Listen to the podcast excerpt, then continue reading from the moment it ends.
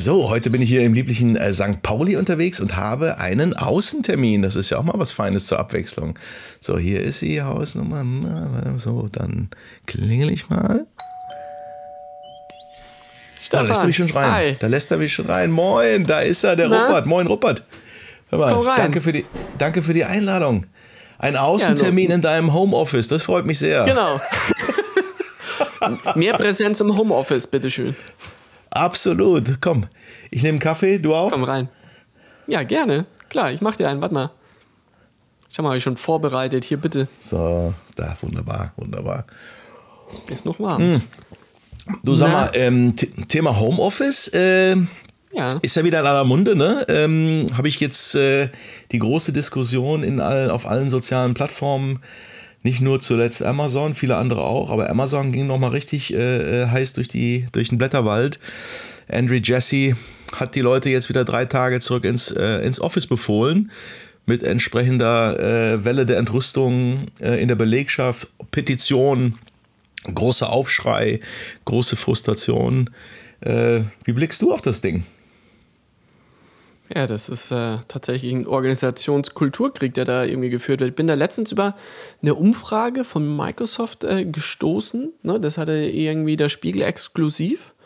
Und ähm, da haben 86 Prozent aller Führungskräfte in Deutschland finden Homeoffice richtig scheiße. Also so richtig scheiße. Ne? Also sind unproduktiv und ähm, ähm, hilft dem Unternehmen nicht. Umgedreht, gleiche Umfrage, sagen 86 aller Mitarbeiter, sie finden Homeoffice viel cooler und sind viel produktiver und viel besser. Also es ist selten, dass es eine Umfrage gibt, die so schwarz-weiß ist, ne? wo man mhm. so himmelweit auseinander liegt. Ne? Also Führungskräfte versus Mitarbeiter, das ist echt extrem.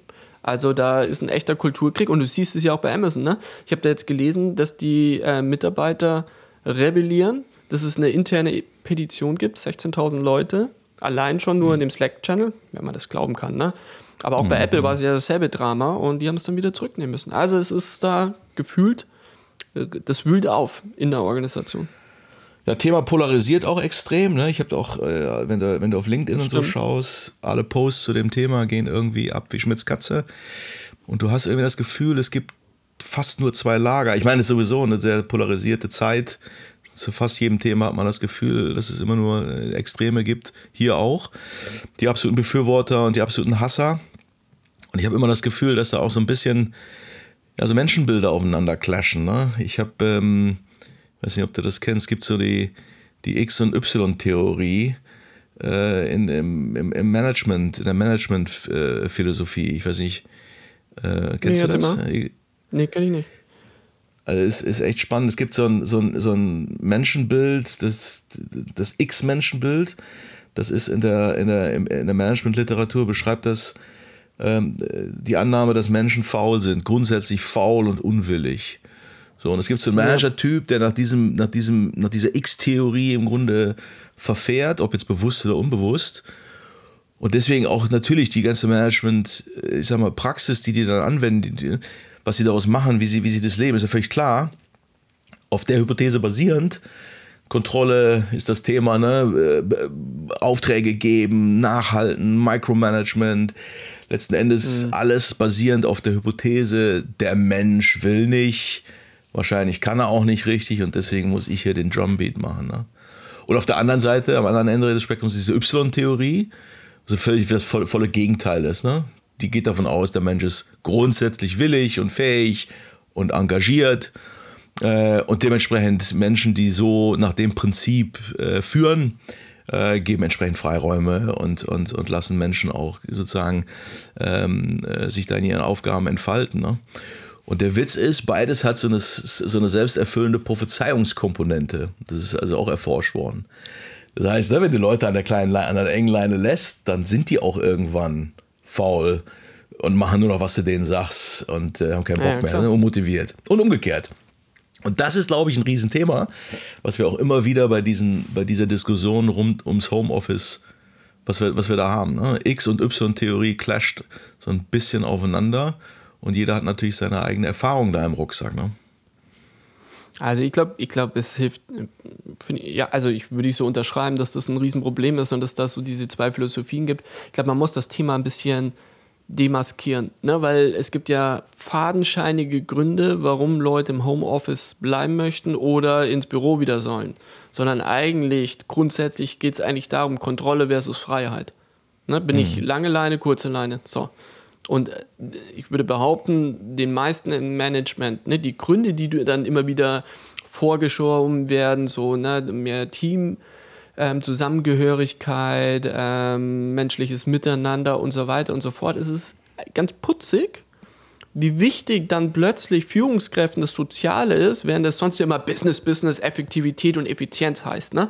Weil wenn du es nüchtern betrachtest, ist es, bist du eigentlich effektiver und effizienter aus dem Homeoffice heraus. Es gibt schon zig Studien. Es geht schon allein darum, dass du dir die ganze Pendlerzeit ähm, sparst. Es gibt auch schon zig Studien darüber, dass Leute im Homeoffice länger arbeiten, sogar mehr machen. Also die gehen sozusagen diese vermaledeite Extrameile nochmal eher und ähm, schaffen am Tag auch mehr. Also um Effizienz oder Produktivität kann es nicht geben. Gibt es auch selbst wenn du, das ist jetzt auch in Großbritannien nochmal eine riesen Feldstudie gemacht worden, wo du sogar die Arbeitszeit verkürzt, eine Vier-Tage-Woche, wo dann rauskam, dass auch nochmal die Unternehmen produktiver und mehr Umsatz generieren. Also es geht schlicht und ergreifend um Kontrolle versus Freiheit und nicht das, worum es ja eigentlich gehen müsste, Produktivität, Effizienz, kriegen die Leute ihren Job hin und kriegen sie in der Qualität hin. Um nichts anderes. Ja, wobei das natürlich auch so ein Stück weit äh, wiederum die, die Antagonisten so über einen Kamm schert. Ne? Also ich gebe dir recht, ich glaube bei vielen, die sich gegen, gegen Work from Home aussprechen, ist das, was du sagst, ein Feigenblatt. Ne? Also da wird so vorgeschoben. Ich interessiere mich auf einmal für diese sozialen, zwischenmenschlichen Phänomene und die haben in den Jahrzehnten davor einen feuchten Kehricht genau auf diese Themen gegeben ne? ja. ne? und haben Micromanagement zelebriert und würden das gerne fortsetzen. Also da bin ich bei dir, da gibt es, glaube ich, eine große, große, großen Anteil äh, derer.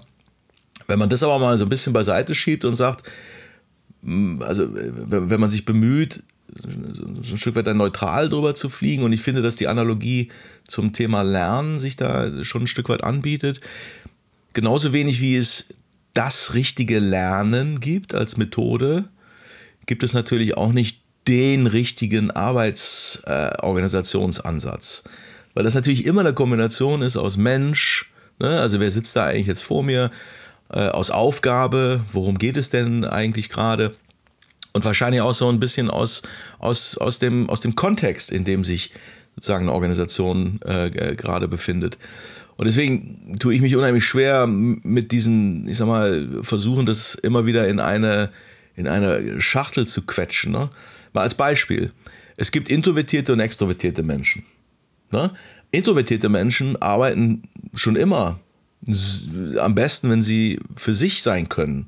Die stresst soziale Interaktionen tendenziell. Ne?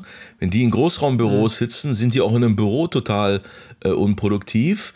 Ähm, aber das ist halt nicht das Problem des Büros, sondern des Großraums. Wenn du die in ein Einzelbüro äh, packst, in einem Büro, dann sind die auch relativ produktiv, ne?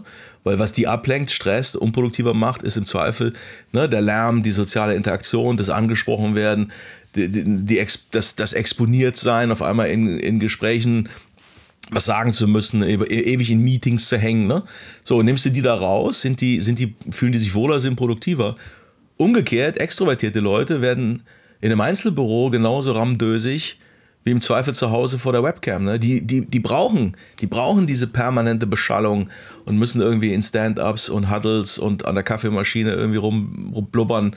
Äh, und das ist für die extrem produktiv und, und, und für sich sehr motivierend. Ne? Sodass ich also glaube, dass wenn man versucht, so eine, so eine Pauschalantwort zu finden, dann wirst du halt immer x Prozent, wirst du Unrecht tun. Sodass die ideale Lösung wahrscheinlich tatsächlich ein Stück weit auch modular ist und, und, und flexibel rund um wer bist du und wie kannst du am besten arbeiten. Um, um was für eine Tätigkeit geht es eigentlich gerade? Geht es um was repetitiv-analytisches? Oder geht es um was hochkollaborativ äh, Kreatives, wo crossfunktional was Tolles Neues entstehen soll? Auch Inhalte dieser Art machen schon, glaube ich, einen Unterschied. Ne? Das eine kann ich mir eher in, in einer Dunkelkammer vorstellen, das andere eher am Whiteboard mit zehn Leuten und so Design Thinking Atmosphäre. Ähm, und ich glaube, das, das ist, das fehlt mir in der Diskussion oftmals, dass man nicht versucht, auch da mal in die Inhalte und in die Individuen zu schauen, die involviert sind. Ne? Ja, weil entscheidend ist, wer die Deutungshoheit hat.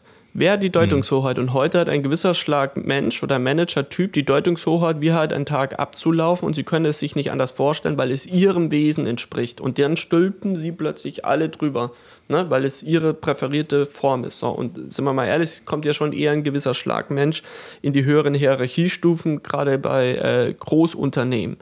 So, mhm. und, und, und dann wird, werden diese Argumente vorgeschoben, warum dann sozusagen wieder die Leute zurück müssen. Ich, ich sage dir, ich glaube nicht, dass das ein Unterschied ist, Großraumbüro oder Kleinraumbüro, äh, wird jemand in Ruhe gelassen oder nicht. Es ist eine Formatfrage. Ne? Es gibt zig Formate, wenn die sauber aufgesetzt ist, wo du dich hybrid oder vom Homeoffice an herausragend organisieren kannst, super produktiv sein kannst und trotzdem einen Austausch miteinander haben kannst.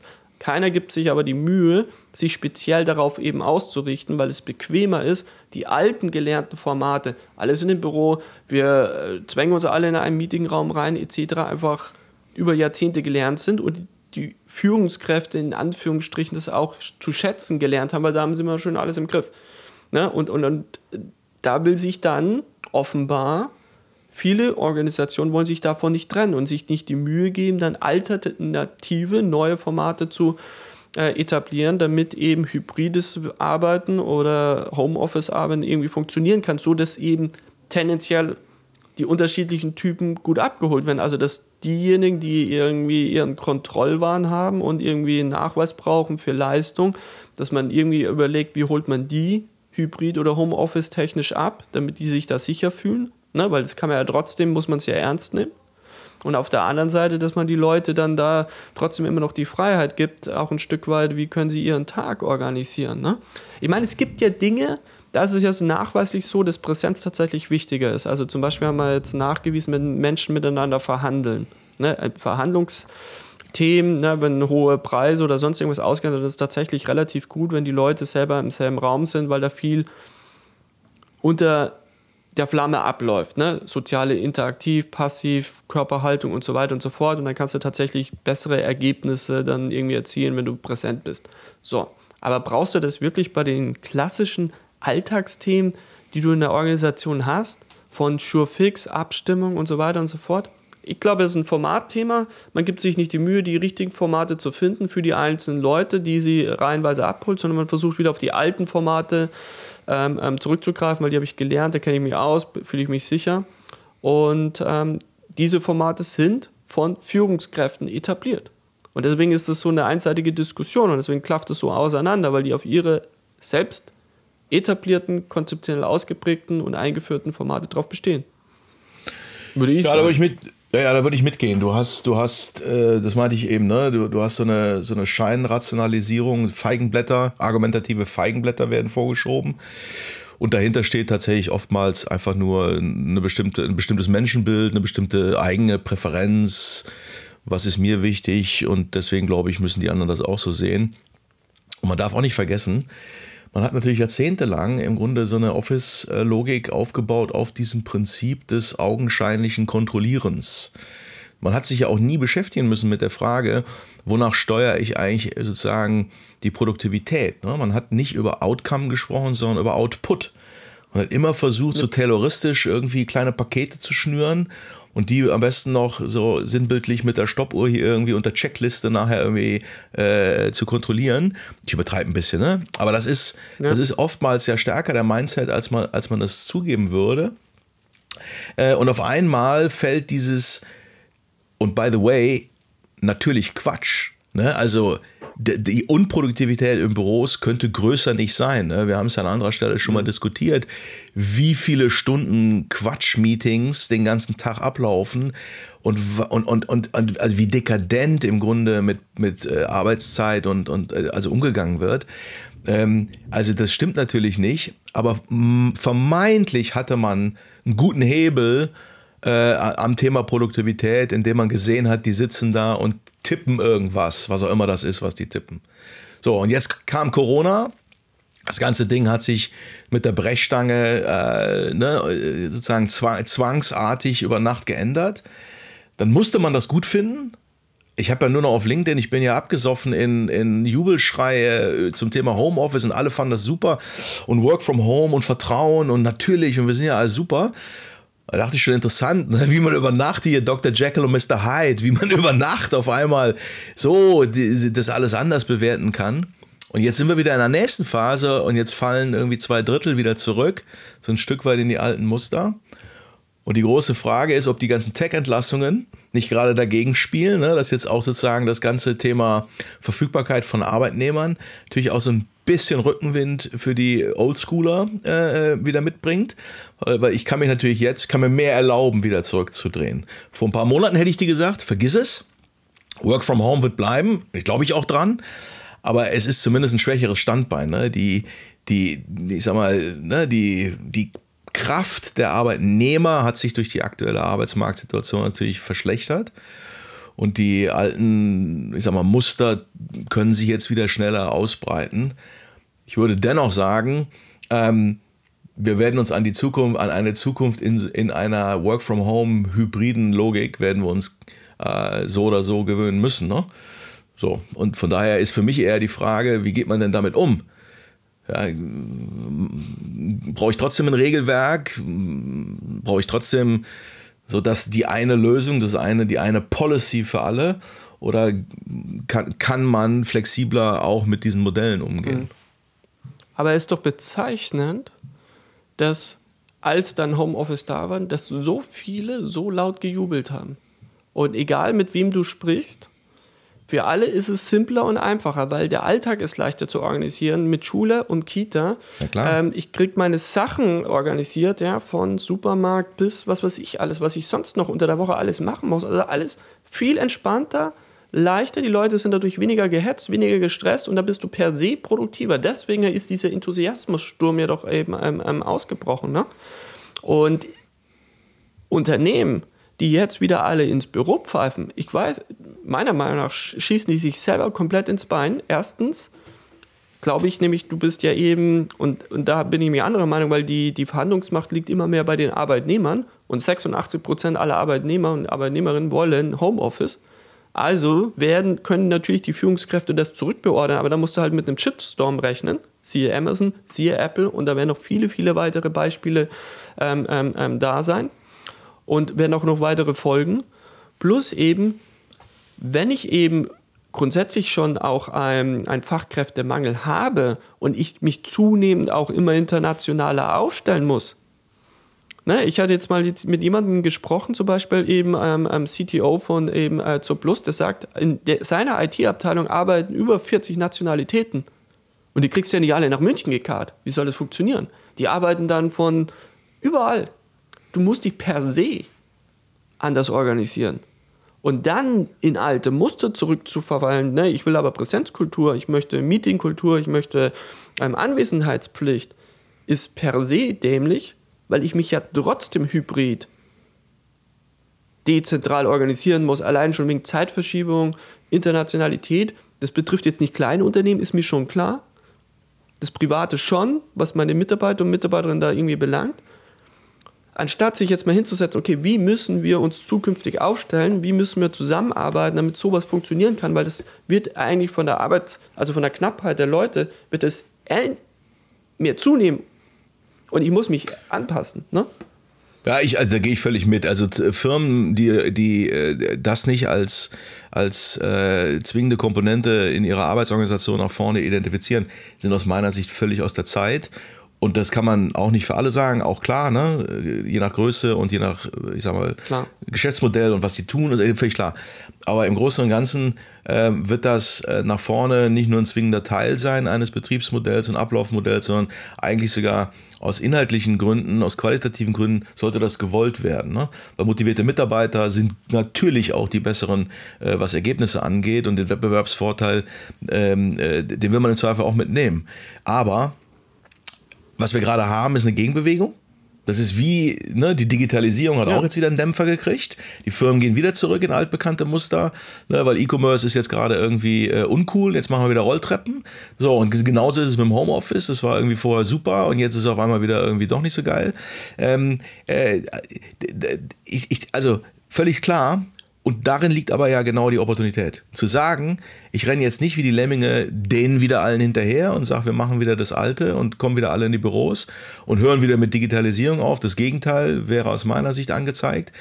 Und, selbst wenn wir beide unterschiedlicher Meinung sind, ob der Stärke der Arbeitnehmer zurzeit, egal wie es ist, es wird auf jeden Fall ein Differenzierungsmoment sein können, wenn ich zeitgemäße Arbeitsformen und, und, und, und äh, Kollaborationskonstrukte, wenn ich das anbiete. Und ich würde ja jedem, der darüber nachdenkt, ich würde unbedingt anraten, das mal zu drehen und nicht zu sagen, äh, welche Argumente kann ich anführen, dass die Leute zu mir kommen müssen, sondern ich würde es einmal im Kopf drehen und sagen, was ist eigentlich so ein Büro, wenn ich darüber nachdenke als Produkt und Service? Also was muss eigentlich dieses Büro können, leisten, schaffen, damit es als Produkt, als Service für meine Leute ähm, als Benefit wahrgenommen wird? ohne dass ich sagen muss, du musst ja x Tage kommen, sondern was ist da vor Ort? Und damit meine ich jetzt nicht die Schaukel und das Bällebad, sondern damit meine ich tatsächlich zum Beispiel kreative Möglichkeiten der Kollaboration, äh, Dinge, ja, sozusagen des persönlichen Austauschs äh, oder andere Dinge äh, im Sozialen, wo sich Webcams schwer tun und man den Benefit tatsächlich erkennt, zu sagen, nee, da fahre ich gezielt hin. Ich habe hier irgendwie einmal im Monat das oder ich mache hier einmal im Quartal jenes oder ich habe in der Woche mal sowas. Was kann ich also inhaltlich machen, äh, dass Leute da gerne hinkommen und den Mehrwert in einem Büro sehen? Und das wird nicht die gleiche Fläche sein die vorher, wie vorher. Weder in Quadratmetern noch in, in Ausgestaltung. Du brauchst nicht lange Tische, noch und nöcher mit schlechten PCs äh, auf hässlichen Teppichen mit Juckerpalmen in der Ecke. Das wird es nicht sein. Sondern es muss etwas sein, was besser ist als Homeoffice und was Dinge kann, die das Homeoffice nicht kann. Und das kommt dann aus einer inhaltlichen Argumentation, aus einer Service-Argumentation heraus. Und dann brauchst du ein wettbewerbsfähiges Produkt slash Service. Das ist mein Office. Äh, und da ist alles drin in dem Paket, inklusive Standort, Ausstattung. Da ist alles drin. Und wenn das fliegt, kommen die Leute, ohne dass du eine Policy brauchst. Weil es organisch, inhaltlich, motivatorisch getrieben ist und nicht durch eine Policy, die dann irgendwie eine Petition auf Slack irgendwie triggert. Ne? würde ich unterschreiben, mir fehlt der Glaube, dass die Leute das einführen. Es ist ein, ein Führungsthema. Ich kenne halt jemanden, der ist da im Spitzenmanagement und der sagt, ich will Anwesenheitspflicht und ich glaube nicht an das Hybride. Und weil er nicht dran glaubt, wird es in dieser Organisation auch nicht funktionieren. Weil jede Person, die dort arbeitet, weiß, die Person ist nicht davon überzeugt und jede Person, die von außen arbeitet, wird, wird, wird der benachteiligt. Macht er auch. Würde ja. er zwar selber nicht so unterschreiben, aber macht er. Ne? Und deswegen, es liegt einfach an den Leuten, die oben sind. Und die meisten, die ich kenne, selbst an Digitalfirmen, haben wir eine ganz bekannte in, in Hamburg, wo auch Gründer sagt, ähm, ich finde hybrides Arbeiten scheiße, ich will die Leute vor Ort haben. So, ne? und, und, und deswegen ist die Frage, diejenigen, die eben ein Büro als Serviceleistung äh, verstehen oder dann vielleicht auch so ausgestalten, das sind ja sowieso die meiner Meinung nach, die sowieso kein Problem damit haben, die sowieso ähm, den Vorteil der Flexibilität sind und eben da den Leuten eben entgegenkommen werden. Frage ist, wie das dann mit traditionierteren Unternehmen dann äh, funktionieren wird oder ob die sich nicht peu à peu vielleicht sogar einen Wettbewerbsnachteil reinholen, weil die Leute dann halt per se da nicht hingehen, weil sie sagen, bin ich unflexibel, möchte ich da nicht hin und dann kriegst du halt vielleicht nur noch einen gewissen Schlag Mensch, die halt fünf Tage im Büro vielleicht lieben. Ne? Gibt es ja Leute, ne? Aber letzten Endes, ne, ähm, äh, genau richtig, was du sagst, das wird dann der Markt regulieren. Also wenn die Hypothese äh, aufgeht, dass, dass äh, so ein hybrides Modell und flexibles Modell auf Individuen basierend und den Aufgaben basierend, wenn also solche flexiblen Modelle die besseren Ergebnisse produzieren, dann heißt das implizit, dass die gewinnen werden und die anderen eben nicht. So, wenn das nicht passiert, dann stimmt übrigens auch diese Hypothese nicht. Dann ist Micromanagement im Zweifel die erfolgreichere Variante, auch wenn es bitter schmeckt. Ja, aber dann wäre das so. Ich glaube das nicht. Ich glaube das nicht. Ich setze da auf die Bereinigungskräfte des Marktes. Hm, aber das ist eine Hypothese. Wir wissen es natürlich beide nicht. Das muss man, das Zukunft, Zukunft wird es zeigen. Äh, und natürlich, by the way, das muss auch noch gesagt werden, natürlich gibt es auch immer wieder Missbrauch und es gibt immer wieder auch Leute, die mit diesen Freiheitsgraden nicht umgehen können. Ne, das führt alles nicht dazu, dass es das einfacher macht in der Debatte. Ähm, aber im Großen und Ganzen würde ich eher der Y-Theorie anhängen wollen und davon ausgehen, dass die Leute Bock haben, irgendwas Cooles zu reißen und das Büro und, und, und Pflichtveranstaltungen, je weniger Korsett aus meiner Sicht, desto, desto einfacher ist es tanzen. Ne? Sehr gut. So, und wir machen, verlängern uns hier noch ein bisschen unsere Präsenz, oder? Und trinken noch einen zweiten Kaffee. Ab ins Homeoffice, komm, ab ins Bällebad.